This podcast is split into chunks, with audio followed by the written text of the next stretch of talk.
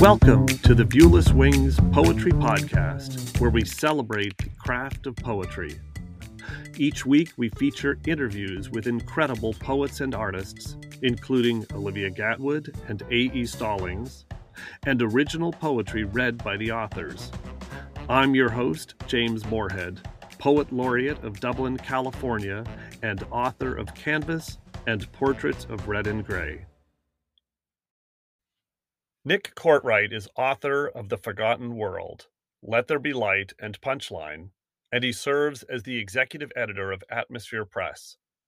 His poetry has appeared in Harvard Review, Kenyon Review, Boston Review, Iowa Review, AGNI, Gulf Coast, and Southern Review, among dozens of others. His essays and other prose have been published in Huffington Post, Best American Poetry, Gothamist, and Spin Magazine. With a doctorate in literature from the University of Texas, Nick lives in Austin with the poet Lisa Mottolo and their children. Welcome to the Viewless Wings Poetry Podcast. Thank you. Thank you for having me. I'm happy to be here. Excited to have you here. I really enjoyed your book. Um, Thank you. What was the moment where poetry clicked as an art form that you wanted to create? I remember when it when it clicked for me. It was a tenth grade, a creative writing teacher. When did it click for you? Yeah, I think you know, because when I was in, in high school, I was always a writer, uh, but I always wrote stories. And when I was in, in high school, I was writing these big, sprawling, sort of Tom Clancy style international intrigue books. And I still have some of them. One's called The Prince's Disappearance. So, just to give you an idea of the type of work I was doing. Um, but then slowly but surely, I just found myself wandering away from characters and towards ideas. Mm-hmm. Uh, and I think that sort of shift away from sort of plot driven stuff to idea driven stuff happened in college. And uh, one really interesting thing that I always think back on was when I sort of discovered I needed to actually work hard at this if I wanted to be good at it is I had this one friend who, you know, I we always traded poems, and I remember this one time he showed me this poem that he wrote, and it was good, you know, and and I read it, and that just scared the crap out of me. Mm-hmm. I was like, oh my god. It's like if my friend's gonna write this good poem, I really need to, you know, get my act together. And and at that point, I was, you know, all in, you know, writing poetry, you know, every single day. I wrote a poem every single day for like two years at one point when I was young. They're all like really, you know, rough to read now. They're all about my, you know, aching post-adolescent heart, you know. but uh, but I think that that was sort of when you know poetry became my mode, and I've been kind of stuck with it ever since. Very cool. I think I have a very similar experience. Yes, I look back at uh, my earliest poetry and and a few of them I'm proud of still and a lot of them are I'm like okay I was that's a, was important learning experience. So so coming up with a title for a collection is a challenge in itself. What does the title the forgotten world mean to you beyond it being the opening line of the final poem in the collection? Yeah so titling a book is an enormous pain uh, and this book was was no different. Both my first two books were you know grueling enterprises in terms of titling. Writing the poems is easy, like figuring out what to call the book. That's really hard, and and I just never had a, a title for this. And this book is you know it's a travel book it takes place all around the world uh, and because of that it took me a long time to write because i was pretty much only writing it when i was outside of the united states and since i have kids uh, there's no like leaving for too terribly long at any given stretch. So, I to come to the title, The Forgotten World, it actually came about like during the early stages of the pandemic because I had all these poems that were about traveling and about the outside world. And I felt like you know what what am i even going to do with this it's so irrelevant to the world today all these poems about the rest of the world because we're all trapped in our houses and it's like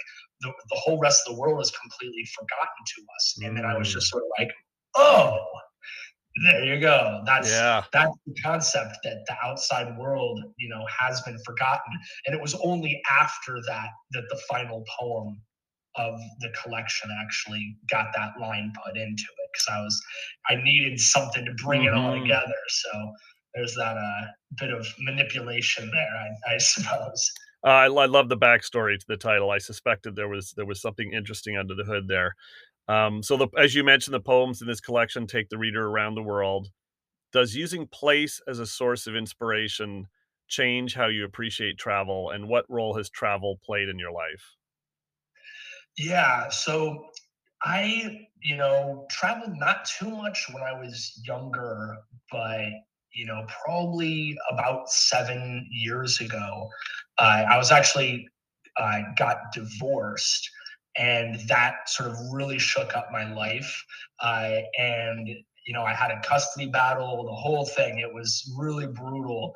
And I just found myself wanting to really re- reinvent my reality. Mm-hmm. Uh, and a way that it seemed good to do that was just to put myself out there in the world in places where I was going to be very isolated, where I was going to be the only person like traveling by myself in places where there was nobody else who looked like me, you know, stuff like that. I think it really helped me develop a sense of, you know, identity and in the book itself, like a sense of, you know, what it means to be an American or what it means to be a, a white male in a world in which, you know, people like that have caused a lot of destruction. Um, so I still often, you know, look to travel uh, and you know using uh, racking up as many uh, credit card points as I can to get those free plane tickets.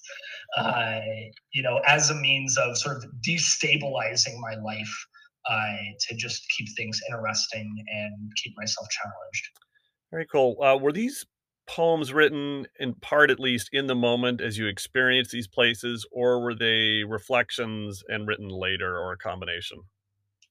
Yeah, they're actually almost entirely written in medias res. So like I was like there in the place, like the event was either happening at that moment and I was like looking up and seeing it, or it was in very close remove.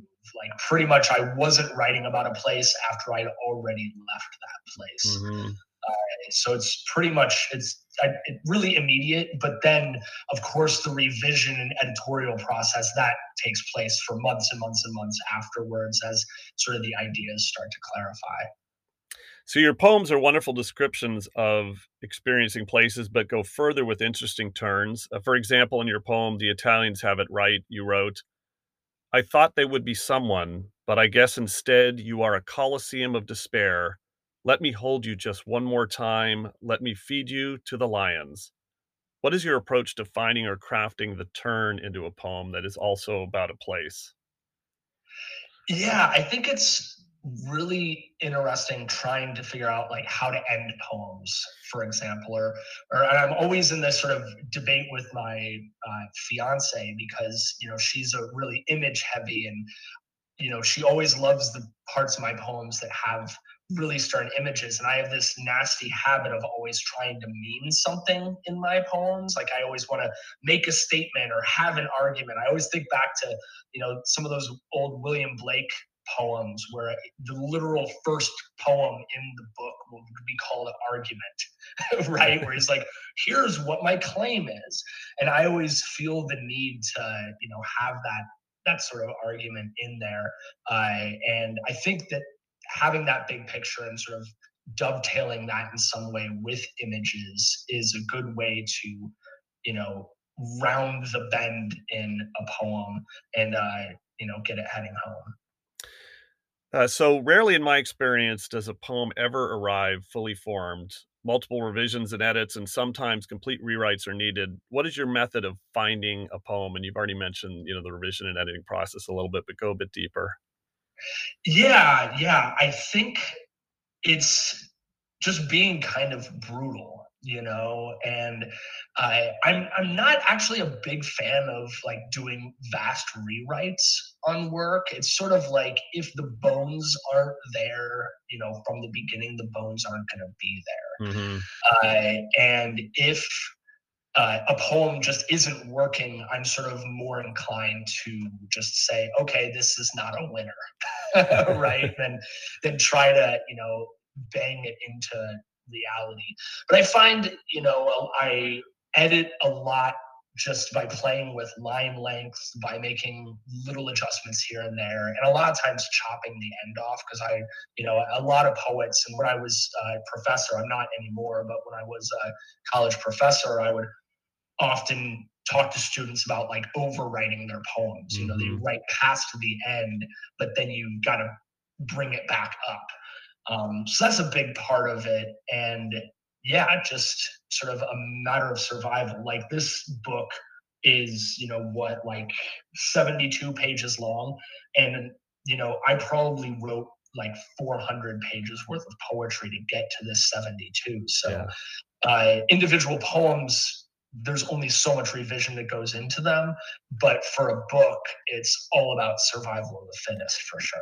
Yeah, no, I, I interviewed A. Stallings recently, a wonderful poet, mm-hmm. and uh, she, in not in my interview, but in a different interview, she talked about how asked, "How do you know when a poem's done?" And she says, "Well, I finish it and then I cut off the last couple lines." And in the poetry critique group I'm in, we we jokingly call that the Stallings rule, where we'll see every once in a while, more frequently than you'd expect, that oh, this poem it's really good. Just get rid of that last line or two. Yes, there is a temptation to overwrite things, to be too explicit.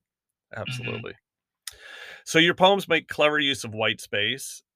Airplane to Bangkok and Clear Blue Sky, for example, are double spaced, whereas many of the poems are single spaced. I asked the question knowing that if I were asked, it would come down to the feeling or the pacing of the poem or how I believe it sounds coming off the page. What's your approach to the visualization of your poetry? Yeah, I think it's. I mean, sort of the things you suggest about the, the, the vibe and the feel, you know. But I've always been somebody who didn't want to, uh, you know, sort of overfit lineation, for mm-hmm. example. Like I, I don't want to play with line break to such an overt sense that it actually betrays the spoken version of the poem. So I, I do feel like I try to make the poem on the page something that is that replicates the actual experience of reading it aloud. Like mm-hmm. I, I do feel like there's a connection in my work that I like to hold between those two things, uh, so that you have a, a good roadmap. So ones that have more white space you know maybe it's because the individual lines are meant to like resonate on their own like maybe i'm using less punctuation in those ones for example or trying to indicate uh, a matter of speed uh, in some way um, I, I just find it fun to use a variety of styles, but I think one unifying theme is just the connectedness to the actual, uh, you know, oral performance of it. Cool. Um, it sounds like this is the case, but did you end up traveling to places because you knew a poem was waiting there for you to discover? And I ask this because uh, last year I took a people think I was nuts. But I took a 12 hour round trip driving from San Francisco Bay Area to Bodie, California, because I just felt like I needed a new space to get me to get my mind whirring. And just the whole drive there by myself, going up into the mountains, going to this incredible ghost town. I, I was really confident that I'd get at least one good idea. And I did. I got a poem that got placed out of that. Um, it worked. So do you uh, do you were your trips conscious or were they for other reasons and the poetry was a secondary benefit? Yeah, I was I was really worried for a second you'd say you did all of that and there was no No, no, I definitely got exactly what I wanted. In fact, I got two as a just as an aside on the way driving out of this this this gravel road. Um, I got pulled over speeding going 30 miles an hour in a 15 mile an hour zone on oh, a totally man. empty gravel road and eh, for a second, I was, as you would be, very embarrassed and annoyed. And then I thought, oh, this is awesome. I get a second poem out of this trip. But anyway. Nice. Yeah. Yeah. I think, like, for me, it, I didn't go to places specifically to write poems, but once I was, but I, you know, always in my bag that I was packing, I always made sure I had the proper equipment, you know, mm-hmm. I had the right size notebook that I could carry around wherever I was. And, you know, and I'd always make sure to bring a book that I was going to be sort of using explicitly for, you know, style inspiration, mm-hmm. I suppose. Um, you know, to get me in some sort of voice, depending on whether I wanted to write stuff that was more, you know, uh, you know, abstract or something that was, you know, heavier on metaphor or something that was heavier on narrative, whatever sort of kind of angle I was wanting to sort of try to, you know, copy, you know, for lack mm-hmm. of a mm-hmm. better term. I I would always make sure that I had that. But then once I was there, it was like, okay, like this is part of why I'm here, uh, you know, and I would really like put my mind, uh, you know, trying to get something out of it for sure. So, in terms of your approach to writing poetry, do you? It sounds like you handwrite it. Do you type it? How much? How important is that to your approach? Yeah, so when I'm traveling, I'm pretty much always handwriting. I because I, you know, cell phone battery is always at a premium when you're like wandering through a developing country or something like that. You don't want to be typing on your phone for too long. Um, but when I'm writing in the United States, you know, a lot of times I'm using like a notes function on my phone. I, I don't really, you know, type on a computer very much. I used to a lot religiously, but now, yeah, it's just sort of, you know, whatever makes sense at that particular time. So, what role does research play? And I ask that because I think I've asked this in a couple interviews that uh, I think people don't realize how much research poets do behind the scenes to pull in things that they're not familiar with. So, talk a little bit about the research that you weave into the poetry.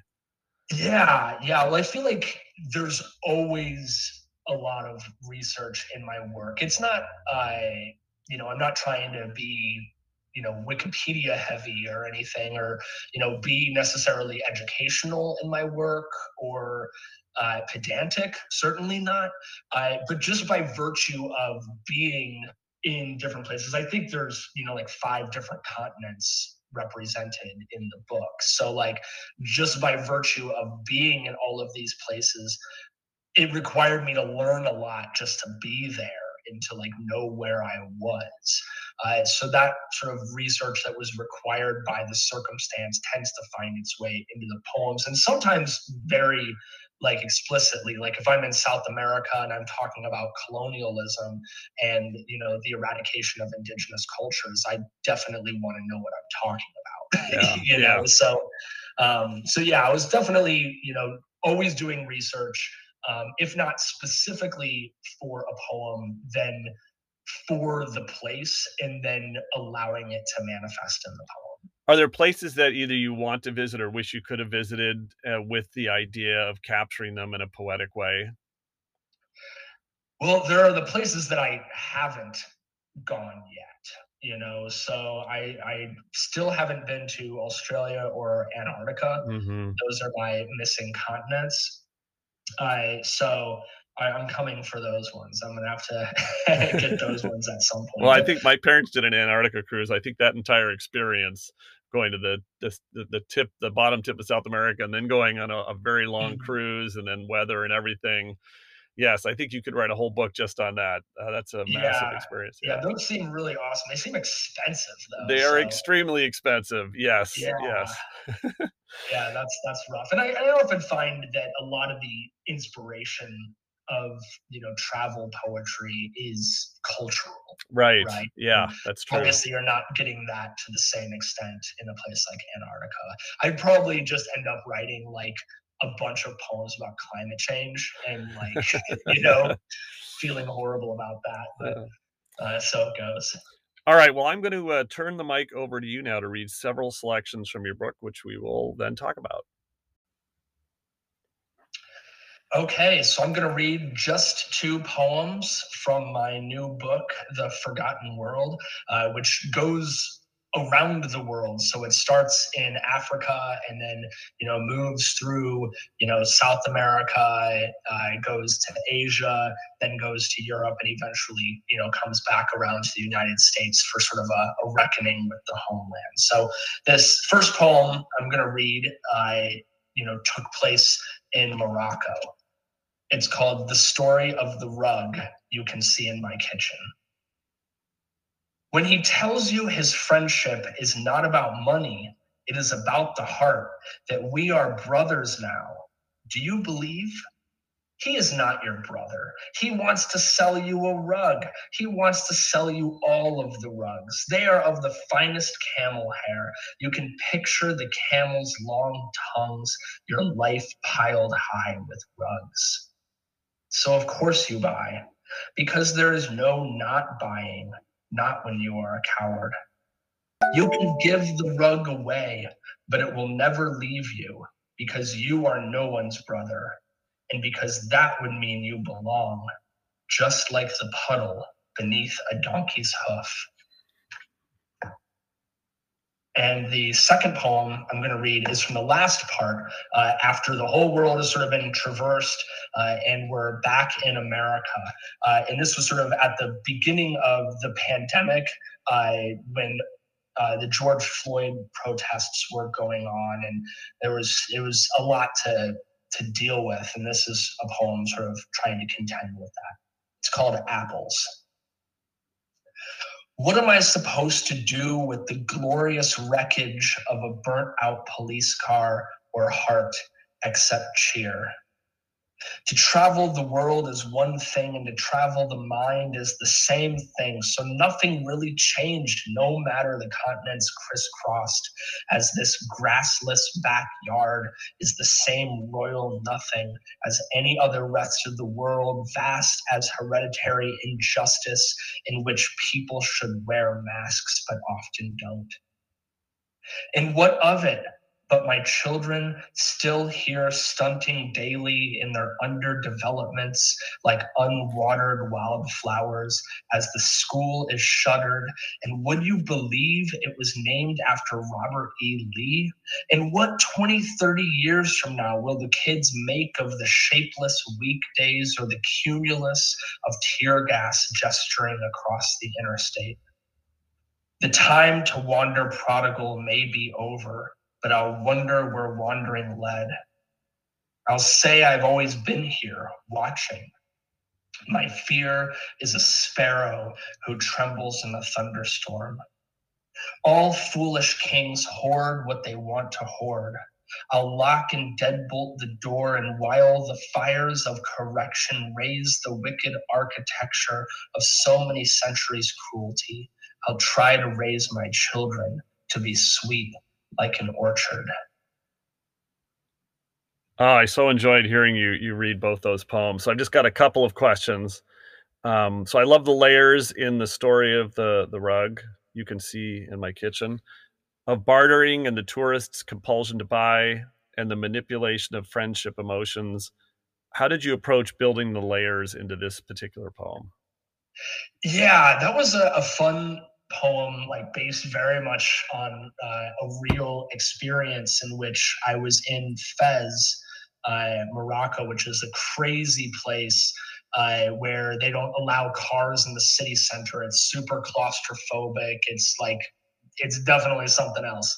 And I just ended up in this place where they were trying to sell me a rug, and I just was like, it was so impossible to leave, you know, like it was really hard. And that's why it has that bit about like, you know, you know you're gonna buy a rug because you're a coward, right? You're like you're afraid to like tell these people like no. And they just kept putting rug after rug after rug on the ground. And they were like, Oh, we're brothers, you're my brother. You know, it's like you're not my freaking brother, man. Like you're just trying to sell me a rug, but I'm like too scared to tell you that I'm not gonna buy one. So I'm gonna buy one so I can just get out of here um, and this is a, one like we were talking about earlier about cutting off the end. There actually this poem used to go further mm-hmm. uh, than it goes now, but then I just sucked it back up to that bit about you know the the puddle under the donkey's hoof, you know, because that sort of idea, I think of you know that idea of belonging, right? That it's like, oh, if we're brothers, then then you belong but it's like so does the puddle that a donkey's going to step in. It belongs there too. So, um, so yeah, it was definitely uh, you know sort of a difficult real life experience that I think you know made for a, a rather fun and uh, kooky poem. Yeah, it was both fun and but you also think about those situations where with actual friends you get coerced is the wrong word, but you don't want to you don't want to feel like whether you let someone down or it can impact a friendship, you end up getting pulled into things that you may not choose otherwise, whether it's as simple as what to what restaurant to go to or what movie to see to more serious things. I thought I just built those connections right away. I thought it was very interesting. Yeah, it actually reminds me also of uh, the things they carried by Tim O'Brien. Mm, you know, mm-hmm. because in there he talks about how it's like they're not there fighting because they're brave; they're there fighting because they're afraid to let everyone down or afraid to run away. You know, it's like they're yeah they're they're you know too you know cowardly to be cowards. Interesting. I love that phrasing. Yeah. So when reading apples uh, on the page, I imagined reciting the poem as a howl, taking as few breaths as possible. Um, how do you think about the sound of a poem, how it will be recited? As you mentioned before, that in terms of how you visualize on the page, you're very much thinking of uh, guiding the reader to how to recite it.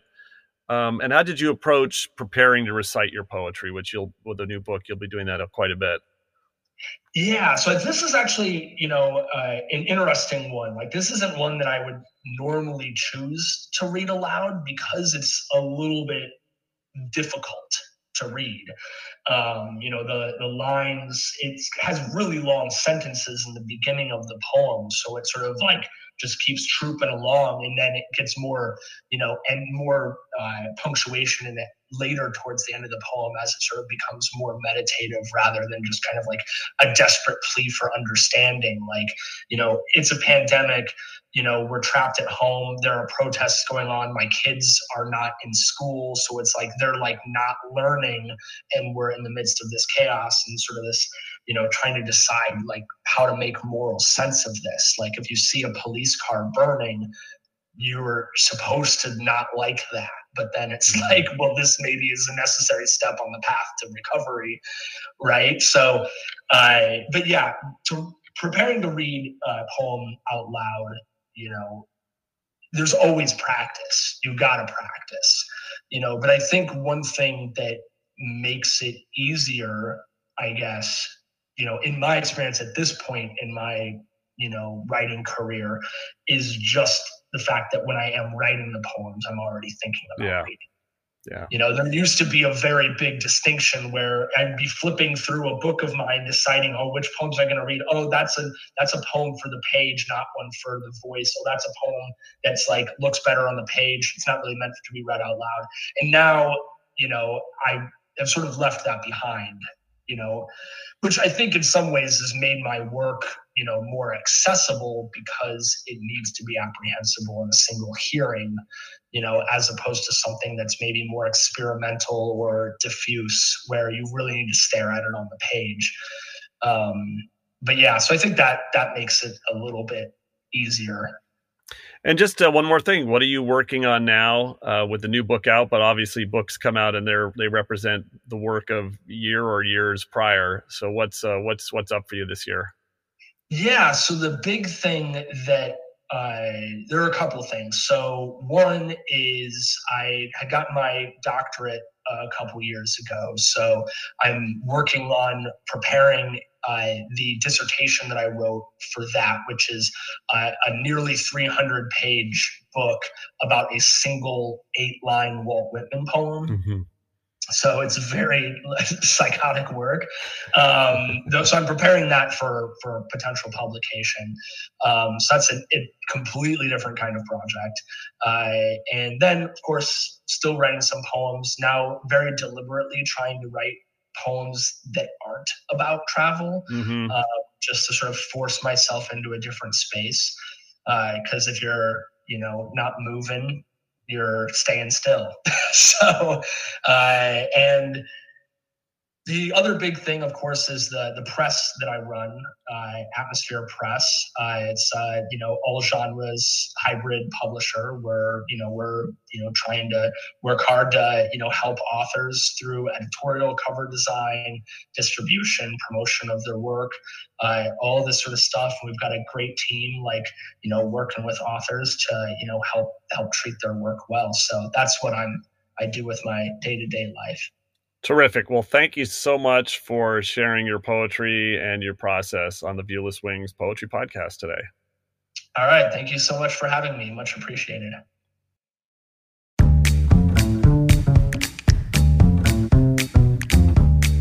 The Viewless Wings Poetry Podcast is written and produced by James Morehead. You can follow me on Twitter at Dublin Ranch. Subscribe to the Viewless Wings Poetry Podcast and follow us on viewlesswings.com or on Instagram at BeulahsWings.